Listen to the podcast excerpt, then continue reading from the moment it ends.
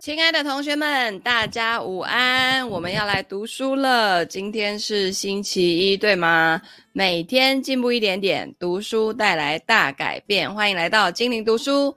然后前两天呢，我们都在举办线下聚会。我们今天直播的地方在，我看看，呃，二零二零年的 ETF 的挑战营十一期跟十二期哦。然后，呃。同学们呢，有人是我记得昨天有几位同学是那个参加复训的，就是在今年的，呃，好，有听到声音，看到画面哈，就今年有举办了两个进阶营，然后三个出阶营，然后这几位同学里面有人，他们是在二零一九年或二零二零年有参加过 ETF 的。又都回来复训，然后他们就说啊，知道跟做到真的是距离非常遥远的一件事情，而且那个呃，就是一些执行的细节啊，你要真的有去做，你才会知道说课程里面在讲的那些东西到底是什么。然后还有就是呃，从我们二零一九年开始，一路就有遇到黄蓝灯，然后现在已经是红灯了，包括那个零零五零的做法，实际上都有非常多的机会让大家去。呃，感受我们课程里面教学的这些东西。好，同学们午安。奇怪，为什么我现在都看不到你们的名字啊？太神奇了。好，那今天呢，就闲言少叙，我们就继续来读这一本《高效能人士的七个习惯》，它的书名叫《与成功有约》哦。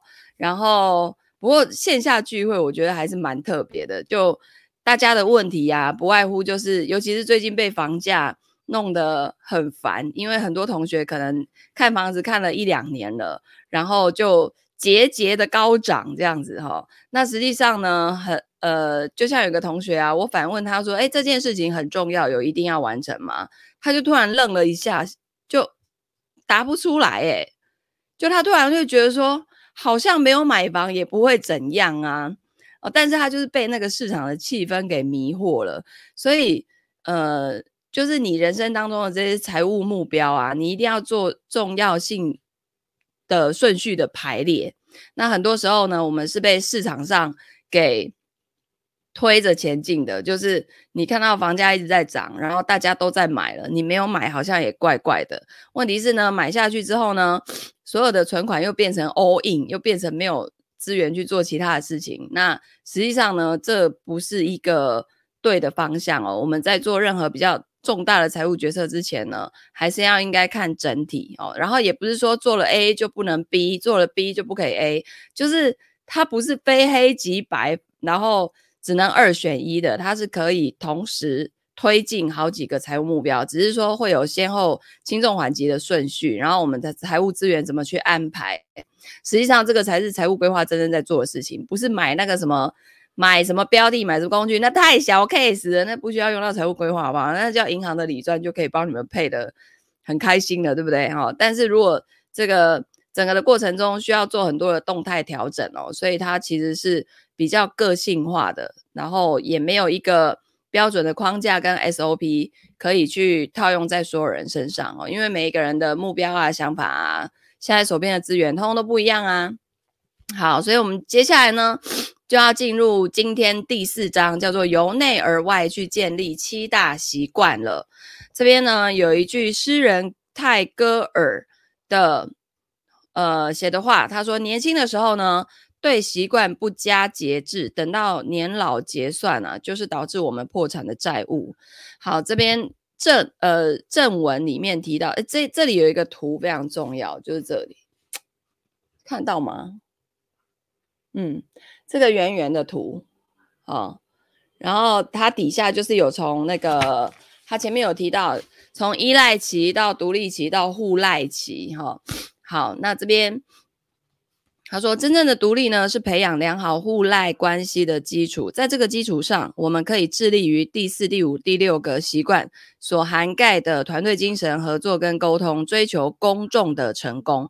不过呢，本书如此安排，并不表示前三个习惯跟后三个是各自独立、互不连属的。反而呢，他们其实是兼容并蓄。那如此排列，只是为了要帮助你了解跟实践。”那至于第七个习惯，则涵盖了其他六大习惯，赋予其新生命，督促我们日新又新，永无止境。那图五就我刚刚给你们看的那个那个圆圆的那个图，它呢标示了这七大习惯跟三个成长阶段的关系，而七大习惯呢又相互激荡，又将发挥更大的效果。他说：“产出跟产能必须要平衡哦。”这本书介绍了七大习惯最合乎效能原则，而且效果最为持久，能够帮助你有效地解决问题、把握机会以及吸收最多的正确观念。不过呢，我对效能的定义不是只看量，而是产出跟产能必须要能平衡。那《伊索寓言》当中有一个鹅生金蛋的故事嘛，正足以说明这个长遭人忽视的原则。那这个故事是说呢，一个农夫无意间去发现了一只会生蛋、生金蛋的鹅。不久呢，他就变成了富翁。可是呢，财富却让他变得更贪婪、更急躁。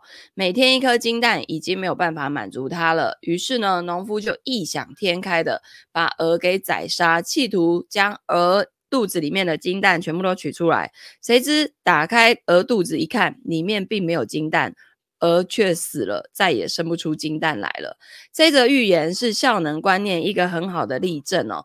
一般人往往由金蛋的角度来衡量效率，也就是产品越多，效能越高。可是鹅生金蛋的故事却告诉我们，效能有包括两个要素，一个是产出，就是金蛋，也就是你希望获得的结果；另外一个是产能，就是鹅。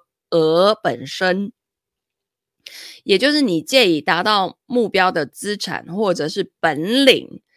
只重视金蛋没无视于鹅的人呢，结果会连产金蛋的资本资产本身都保不住。反之，重鹅轻蛋的人，最后可能养不活自己，更不用说鹅了。因此呢，效能来自于平衡。产出跟产能必须要平衡，才能达到真正的高效能。所以人类呢，所拥有的资产呢、基本上可以分为人力、物力还有财力三大类。在几年前，我曾经买过一项物质资产，就是叫电动割草机。我经常的使用，却从来不保养。前两季还没有问题，到第三季就故障了。这个时候我才着手维修，可是已经太晚了，引擎只剩剩下不到一半的马力，可以说呢，成了一堆废铁。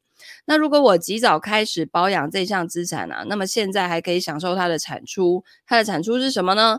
就是修剪平整的草皮。但是如今呢，我必须花费更多的时间跟金钱来换一部新的机器，显然呢不符合效能原则。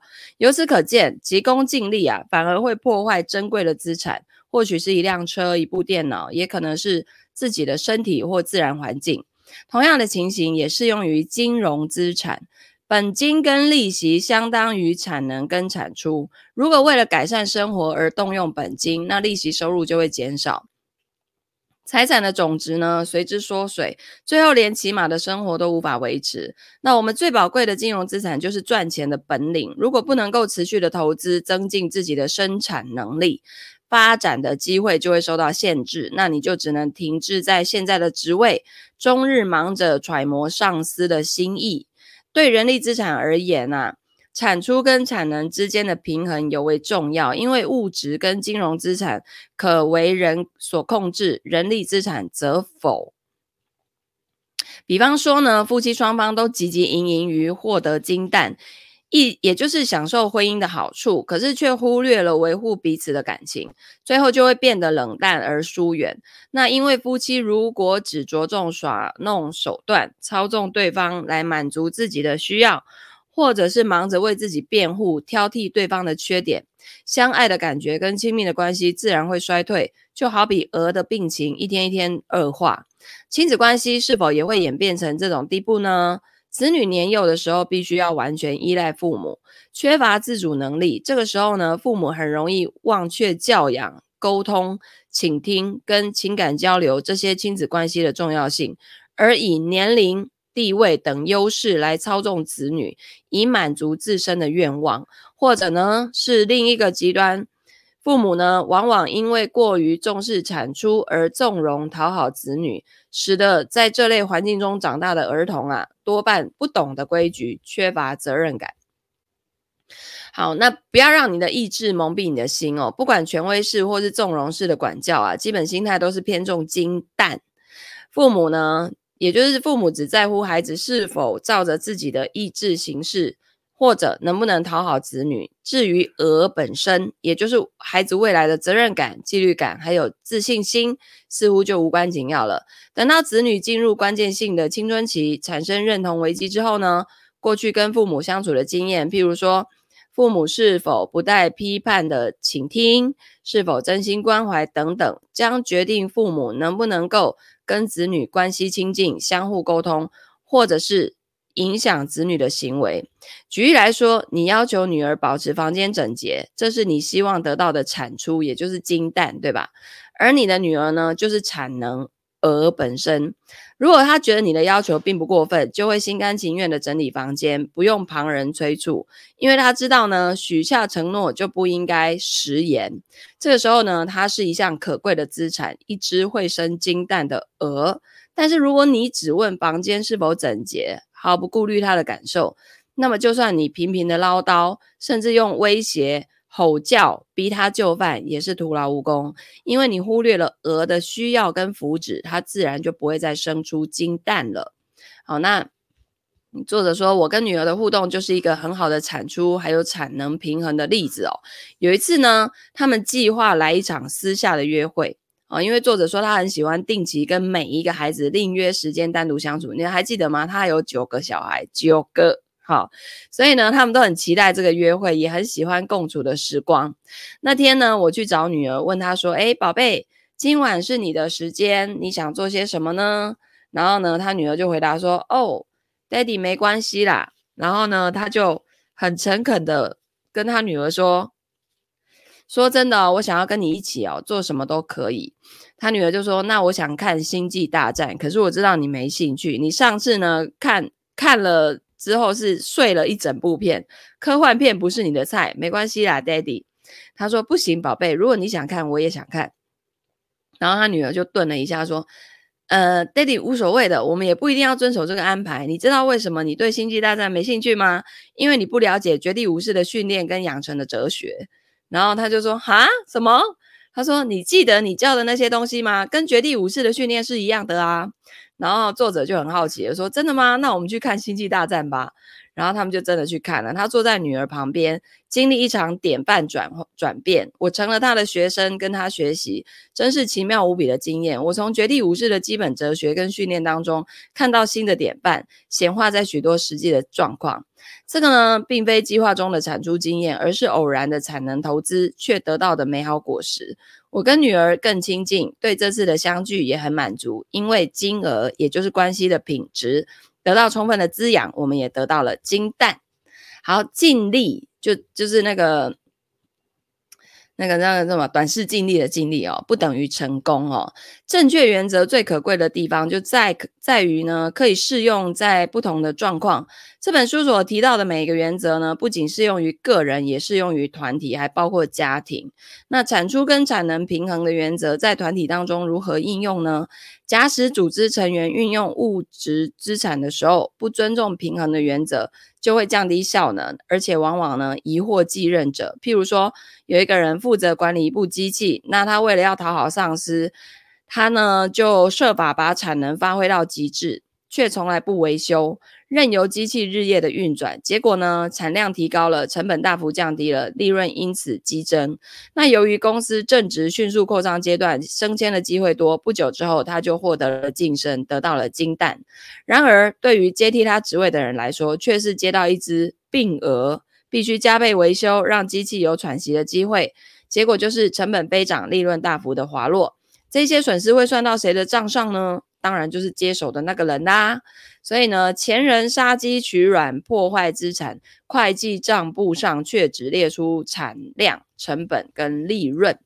再谈到人力资源哦，产量跟产能平衡的原则，对一个团体的人力资产啊，也就是顾客跟员工的运用更为重要。我认我认识一家以蛤蜊浓汤叫座的餐厅，每天中午都高朋满座，可是呢，后来餐厅转手了，新的老板。认为利润重于一切，在浓汤当中掺了水，第一个月呢，他确实是大发利市的，因为成本降低，顾客却依旧捧场。但是渐渐的，顾客不再上当了，失去了顾客的信任，这家餐厅最后终于门可罗雀。即使此时老板想要重新回头，可惜已经失去了宝贵的资产，那也就是什么呢？顾客的信任，会生金蛋的鹅就已经不在啦啊。哦那员工呢，也是公司重要的资产哦。有些公司强调顾客至上，却完全忽略为顾客服务的员工。其实员工也很重要。那我的建议是，你希望员工如何接待客人，你就如何对待你的员工。你可以收买一个人的双手，却买不到他的心。而心呢，才是忠诚跟热忱的根源。你也可以收买一个人的形体，却买不到他的头脑。而头脑才是创造力跟才华、智慧的大本营。重视人力资产的主管呢，应该要把员工跟顾客当作自愿工作者一般，好好的对待，因为他们确实是心甘情愿的奉献宝贵的心智跟忠诚。在一场研讨会上，有人问说，对懒散还有表现欠佳的职员该如何整顿？哦，有一位仁兄就回答说，投几颗手榴弹。那有些人呢，就颇附和这种强势管理的主张，就叫做你做不好，我就把你淘汰。可是呢，接着又出现下面的回答了，答问答了，那谁来收拾残局呢？啊、那就有人回，不会有残局啊。那你如何用不用同样的方式对待顾客呢？就是如果你不想买，你就滚吧。怎么可以如此对待顾客呢？哦，就有人这样讲。然后呢，他们又问说：“那为什么可以如此对待员工呢？”哈，然后那个人就说：“因为他们是我雇佣来的啊。”好，然后呢，就有人说：“哦，原来如此，请问你的员工是否忠心耿耿、勤奋工作、流动率大不大呢？”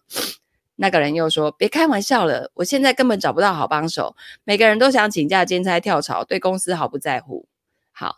像这种只重金蛋的态度，实在难以激发员工的潜能。眼前的盈余固然重要，但却不应凌驾于一切之上。你只要过分的重视产出，你就会破坏健康、耗损机器、降低银行存款、危害人际关系。但太过维护产能呢，就如同一个人每天长跑三四个小时，以为呢可以因此多活十年，但不知道其实正在透支生命。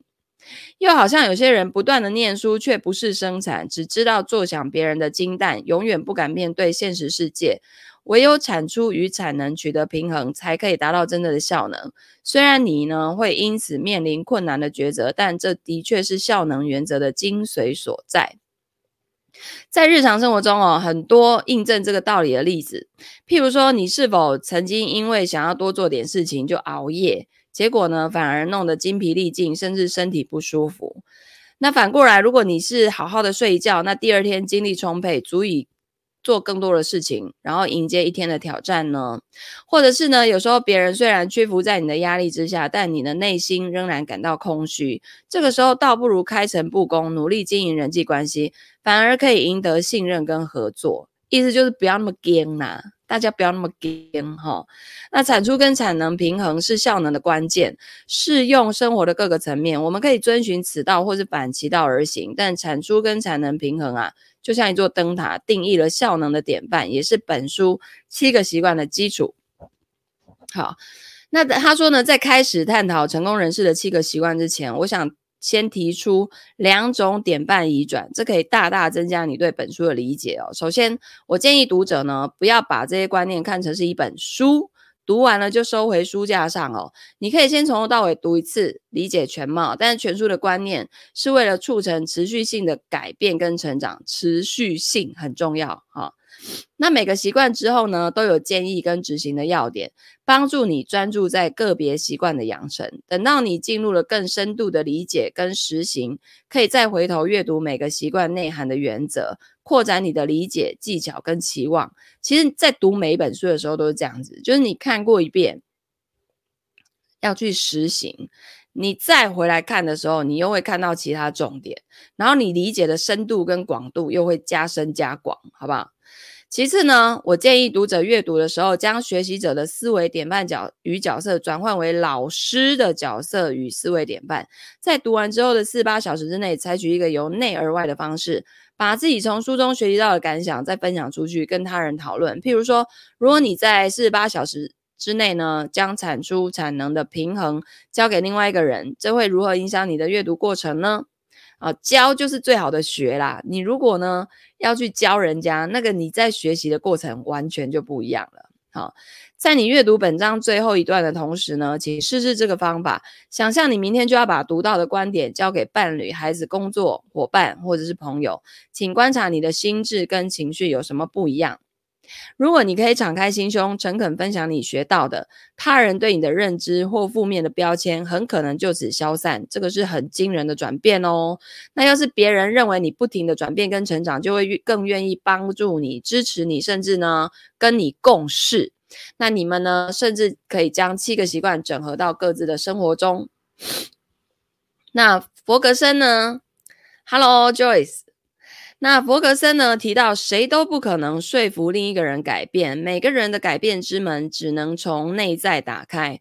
我们不可能帮别人开门，不论是透过争执或者是诉诸情感，都不可能。要对方自己愿意。好。那自我成长是最值得的投资哦。如果你决定打开自己的改变之门，并且学习跟实践这七个习惯，我敢保证你会经历很多正面的成果。首先呢，你的成长会循序渐进，但是效应却是革命性的。光是产出跟产能平衡的原则，就可以改变大多数的个人跟组织。主动积极，以终为始，要事第一，这三个习惯涉及的是个人的成功。以此打开改变之门，可以大大的提升自信，你就会更了解自己，看到自己的本性、价值、自我认知、自制，还有内在的方向。这个能带给你内在的平静。你从内在定义自己，不再受他人的评价左右，也不再跟人比较，你就是会自己跟自己比。好，那讽刺的是，你就会发现，当你不再介意别人对你的看法的时候，你就会更关心别人看待自己跟他们的世界的方式，包含他们跟你的关系，而你的情绪呢，也不会再因为他人的缺失而波动。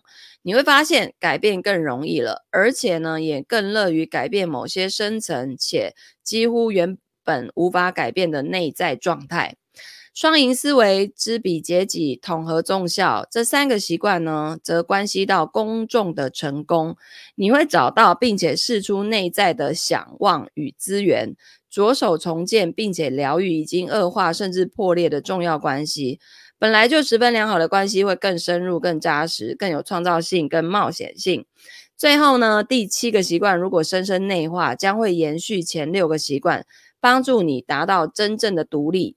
然后跟周遭呢互信互赖，透过这个互赖的关系，你的身心都将获得饱满跟充分的能量。不管你现在状况如何，我可以保证，你的习惯呢不能够代表你。你可以放下老旧而挫败的模式，换上新效能、新习惯，得到快乐的新生活跟互信的关系。当你能够付出真正的关怀，请进一步打开改变之门，并且带着这些习惯持续的成长。过程中，请保持耐心，因为再也没有比自我成长更值得投资的了。这个绝非一蹴可几的事情哦，但我可以保证你会受益无穷，并且立刻深受鼓舞。美国独立运动推手之一潘恩就说：“越容易到手的，越不会看重。”而只有付出所有而追求到的，才会万分珍惜。天堂深知如何帮其物品标上适当的价值。这个其实在讲人性，对吧？好，那我们要进入习惯一咯，主动积极，专注做好你能够控制的事情。好，现在呢，请尝试跳出自我，把意识转移到室内屋顶的某一个角落。然后以客观的角度观察你阅读本书的情况，你能够把自己当做一个不相干的人来看吗？再换一个方式想一想，现在的心情如何？你能够用言语来形容吗？接下来，请检讨心智是否反应灵敏，是否正在为这个实验的目的而纳闷。以上这些呢，都是人类特有的精神活动。而动物呢，则缺乏这种自觉，也就是自我觉察的能力哦。把自己跟情绪感受分离哦。自我觉察呢，是人之所以为万物之灵的原因。好、哦，还有我们可以不断的进步的关键，就是自觉、自我觉察。同时有，也是我们能够从经验当中汲取教训，然后改善习性的根本缘由。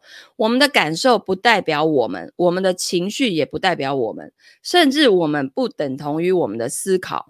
能够把自己跟这些事物分开，正是人类跟其他动物的差异。借着自觉意识，我们可以客观检讨我们是如何看待自己，也就是我们的自我。所有正确有益的观念啊，都必须用这种自我典范为基础，它影响我们的态度以及如何看待别人。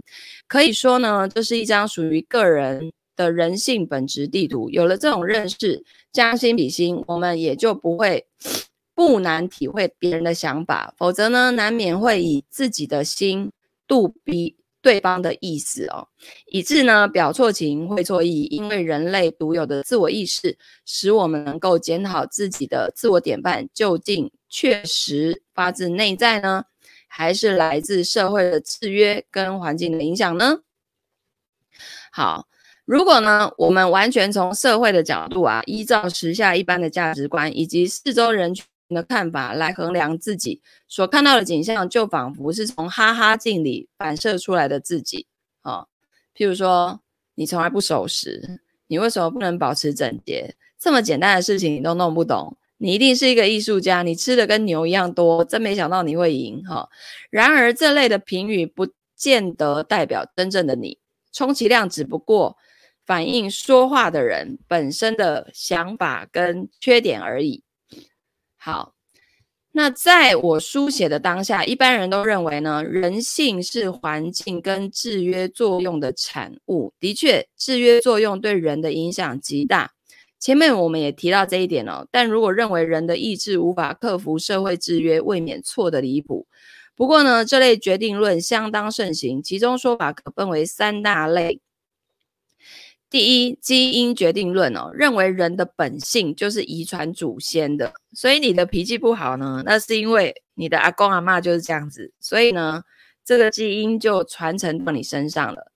第二个呢是心理决定论，强调你的个性是父母种下的因，父母从小的教养方式，还有你的童童年经验，造就了今天的你。譬如说，你。从不敢强出头的原因是你爸妈从小就跟你说这个不可以，那个不可以，这个不行，那个不行，好，所以你每一次犯错都会内疚不已，因为你忘不了小时候表现欠佳所受到的排斥跟心理伤害，以及呢被拿来跟别人比较的感受。第三个环境决定论，主张环境决定人的本性，周遭的人跟事，譬如说老板啊、配偶啊、子女或者经济状况、国家政策。都可能是影响的因素。这几种理论是根据心理学家巴夫洛夫的用狗当实验所得出的刺激回应的这个理论，也就是我们对某一个刺激的回应受制约作用所左右。这些理论是不是正确，能不能自圆其说，是有待商榷的。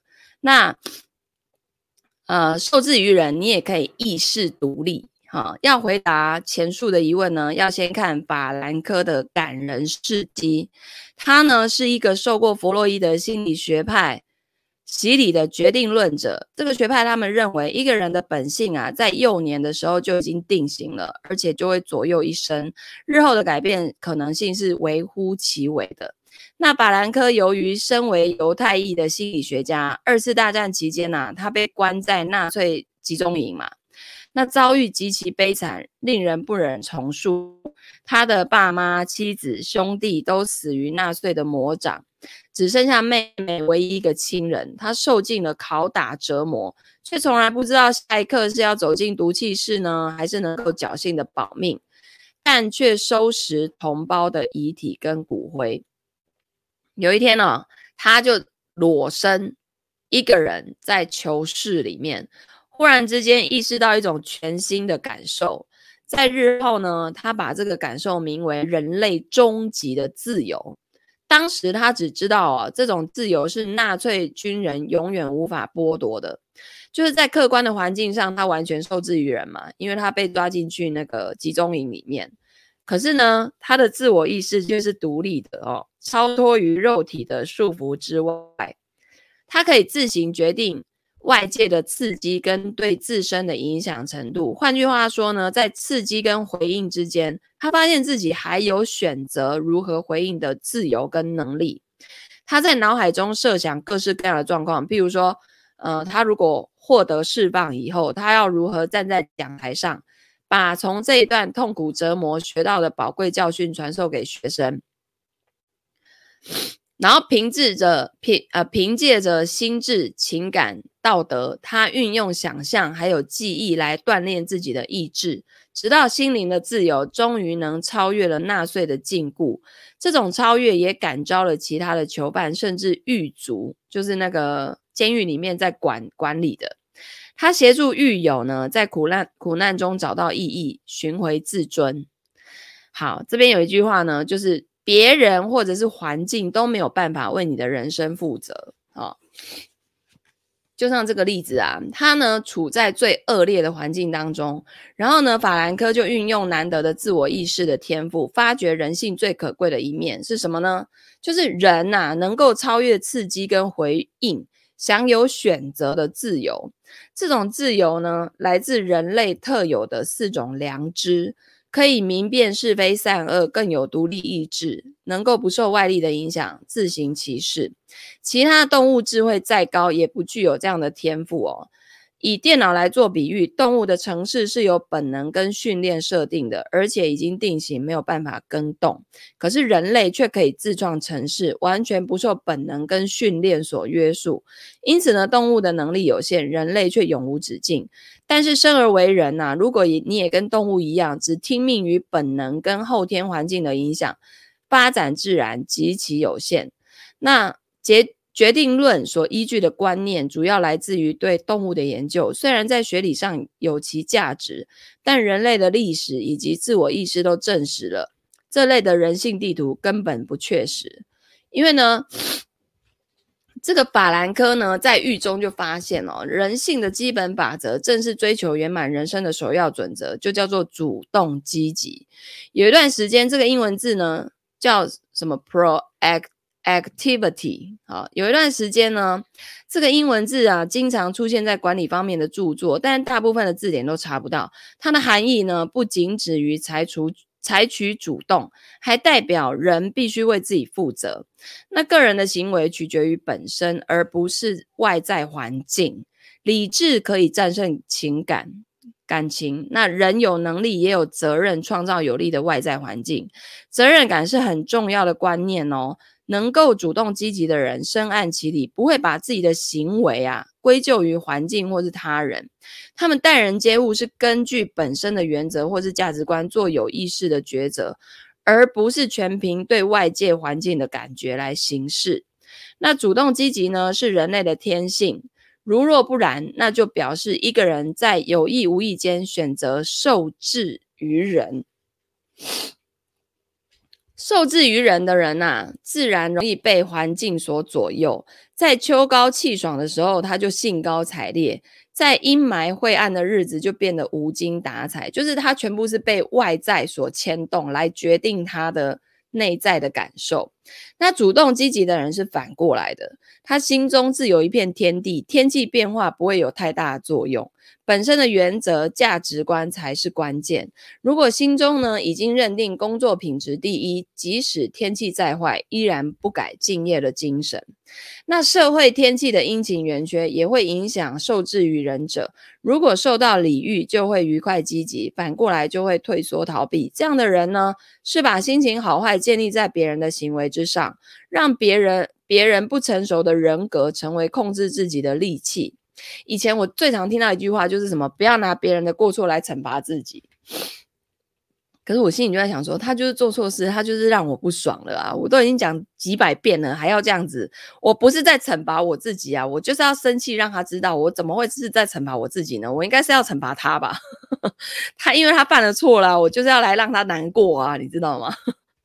但是后来我发现，你对于这些事情的反应，如果一而再再而三的都是一样的，然后对方可能就一直来，一直犯同样的错误，那这时候呢，你可能返回来，就我在学了西塔疗愈的时候之后啊，我才发现有另外一种方法，叫做返回来问问自己，你为什么会一直创造这个情境出现在你的生活中？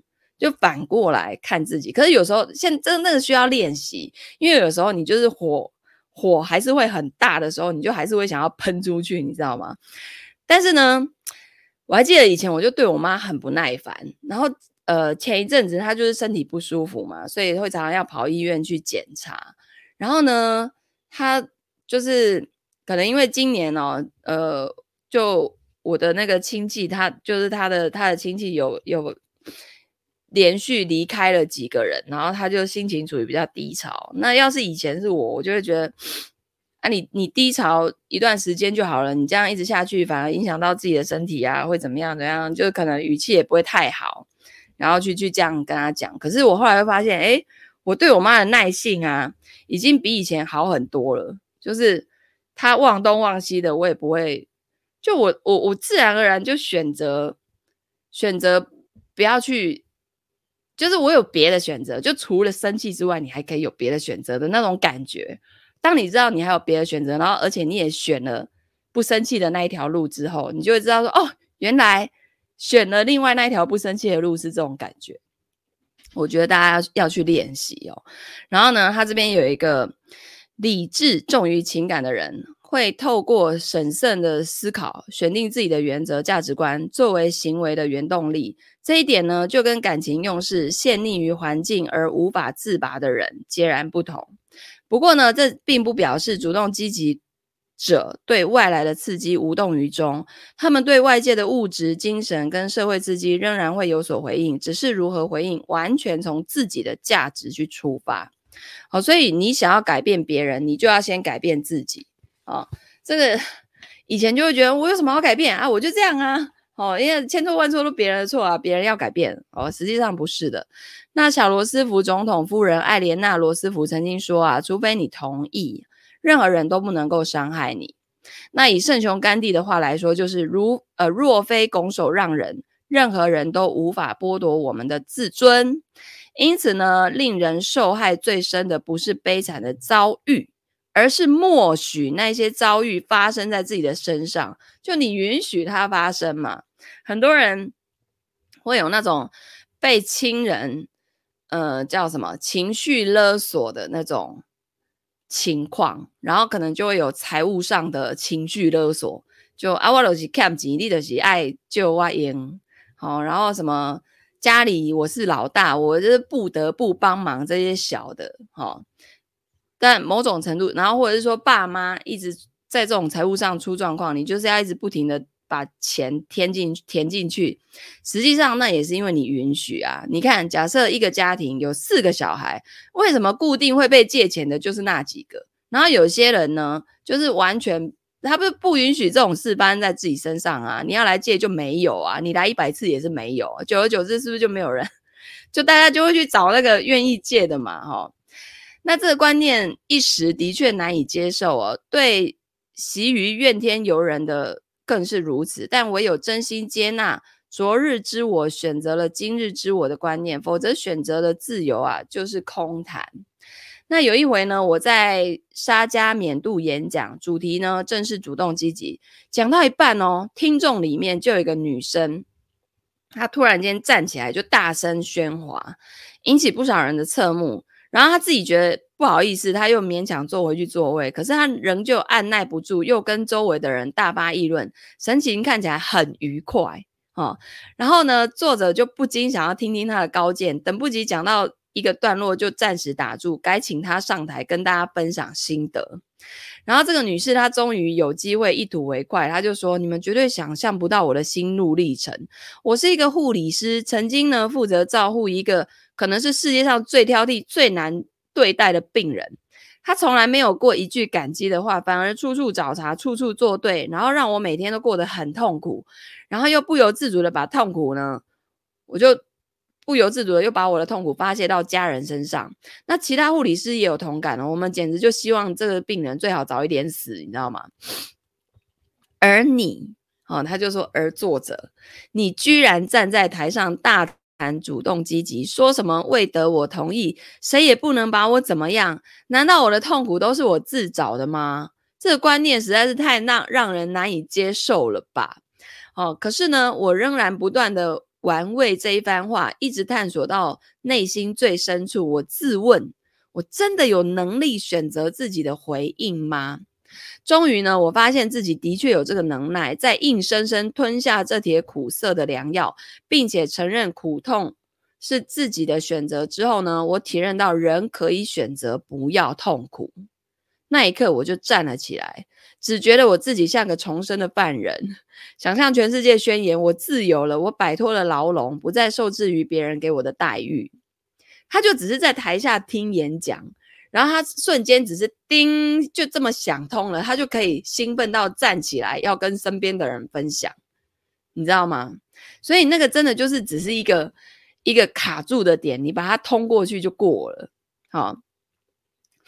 由此可见呢，不幸的遭遇呢，固然会让人家身心受伤，但是基本人格可以不受影响。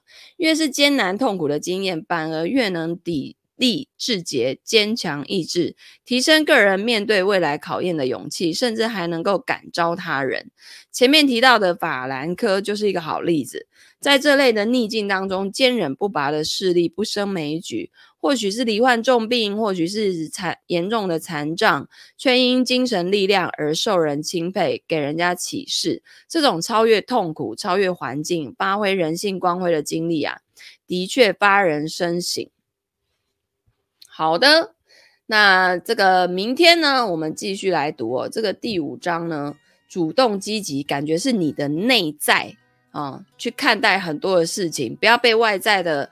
环境来决定你的反应，而是你来决定你要的什么反应，好吗？好，所以呢，主动积极的人就不会说千错万错都是别人的错，就不会有抱怨出现在他们的嘴巴里面哦。他们的语言里面是不会有抱怨这种东西的，因为他们怎么想都是自己怎么调整应对现在这样子遇到的状况。OK，好的，谢谢各位同学。那如果呢，你觉得这样听书的方式是？呃，可以省时间的哈，欢迎按赞、分享、留言、转发给你身边所有的亲朋好友，大家一起来加入精灵读书会，每天中午听我读书哦。那我们就明天见，拜拜。